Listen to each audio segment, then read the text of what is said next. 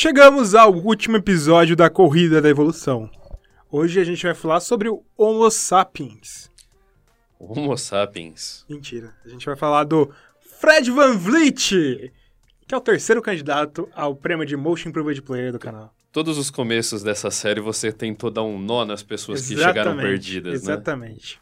né? Exatamente. É, Fred Van Vliet, Felipe. A gente já falou de DeJounte Murray, gente já falou de Brandon Ingram e agora é Fred Van Vliet, segundo armador dessa série. E a gente tá colocando aí um candidato aí para Toronto ter dois MIPs seguidos aí, né? Exatamente, exatamente. Lembrando e... que na temporada passada foi o Pascal Siakam.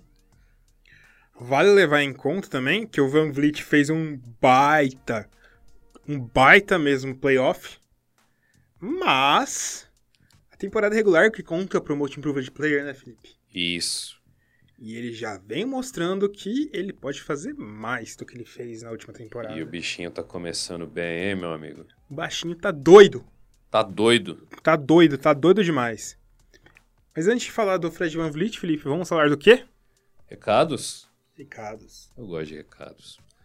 Para quem tá curtindo aí os podcasts, esses podcasts curtos, essas pequenas séries que a gente tá publicando, por favor, assina, segue o podcast no agregador que você está utilizando aí e deixa aquelas interações básicas de coraçãozinho, comentários, estrelinhos, o que você puder que ajuda bastante a gente a crescer nesse universo da podosfera. E manda pra, também aquele e-mail gostoso com sugestões e dúvidas e críticas, até se você quiser, no nosso em buzzerbeaterbr.gmail.com. É isso aí, Felipe, é isso aí. É, Fred Van Vliet, lembrar que já tem uma baita história na NBA já teve uma temporada muito boa, a temporada passada. É, teve um título. São poucos jogadores que têm títulos.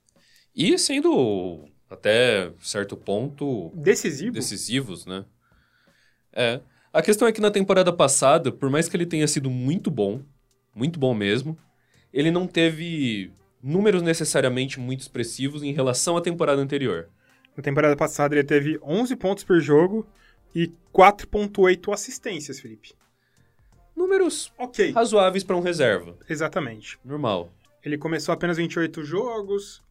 Saiu... Sexto homem, né? É, ele era o grande, a grande referência da, do time para sair da, do banco. Principalmente numa temporada em que o Kyle Lowry não estava tão em alta. Não, não jogou tão bem Kyle Lowry. E o Van Vliet colocava um gás no jogo. Esses 11 pontos que ele fazia por jogo eram 11 pontos valiosíssimos para o time, eram em sim, momentos cruciais. Sim, sim. A questão é que ele começou de titular agora. Saiu o Kyle Lowry, Kyle, Kyle Lowry não, o Kawhi Leonard. E o Van Vliet, de certa forma, assumiu uma das vagas que ficaram no time titular. É, que na verdade era do Danny Green, né? Sim, sim.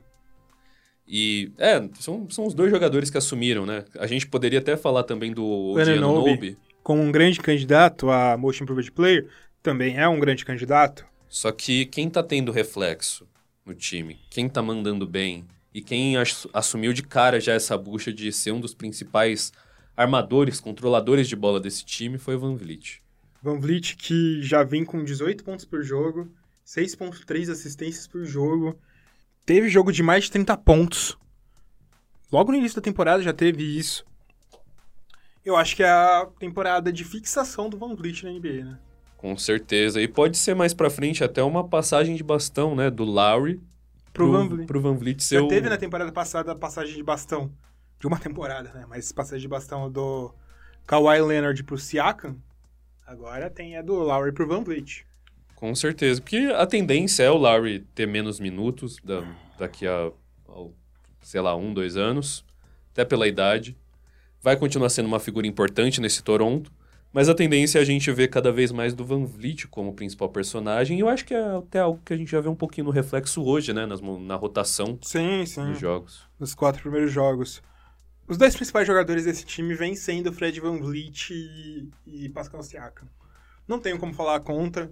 O Kyle Lowry tá lá muito pela maturidade, pela experiência, para dominar um pouco, muito mais psicologicamente, mas em produção, esse vem sendo os dois principais jogadores do time. Eu acho que essa é uma cultura muito interessante que o próprio Masai Ujiri está colocando nesse time, né? Porque os jogadores que estão tomando dianteira são jogadores que já estavam lá. E também são jogadores que foram desenvolvidos pelo Toronto Raptors. Exato. falam muito que o Toronto Raptors tem uma cultura parecida com o dos outros esportes não americanos, de utilizar seu time da G-League como uma verdadeira base formadora de jogadores.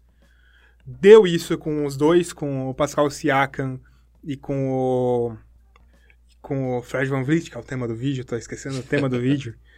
Já tinha dado com o Jonas Valanciunas, que tinha evoluído bem.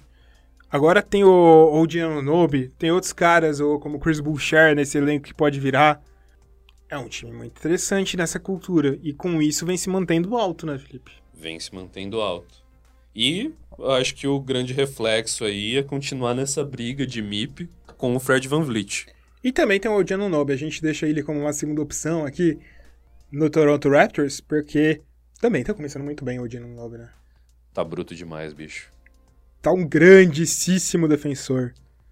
A gente já sabia que tinha esse potencial ali, mas perdeu espaço com a chegada do Kawhi. E agora tá voltando essa perspectiva, né? Sim. Bom, é, o time do Toronto tá bem servido para os próximos anos com jogadores que estão evoluindo muito, né, Felipe? Bom, quem que você acha que vai ser o Most Improved Player? Envie um e-mail pra gente em buzzerbtbr.gmail.com. A gente quer saber a opinião de vocês. Por favor, manda pra gente. Manda, manda. Tem algum nome que não estava nessa lista e você gostaria de incluir? Manda também no e-mail que a gente vai ficar muito feliz com a sua opinião. É isso aí, galera. Uh, agora se encerram as nossas minisséries do Buzzer Beater aqui no nosso canal. Gostaram? Fala aí pra gente. Vocês acharam que ficaram boas? Que a gente quer saber a opinião de vocês também sobre isso. A partir de agora vai começar nossos vídeos de análise ao longo da temporada, do que vem acontecendo. E esperamos que vocês gostem muito. Falou, galera. É nóis. Tamo junto. Valeu!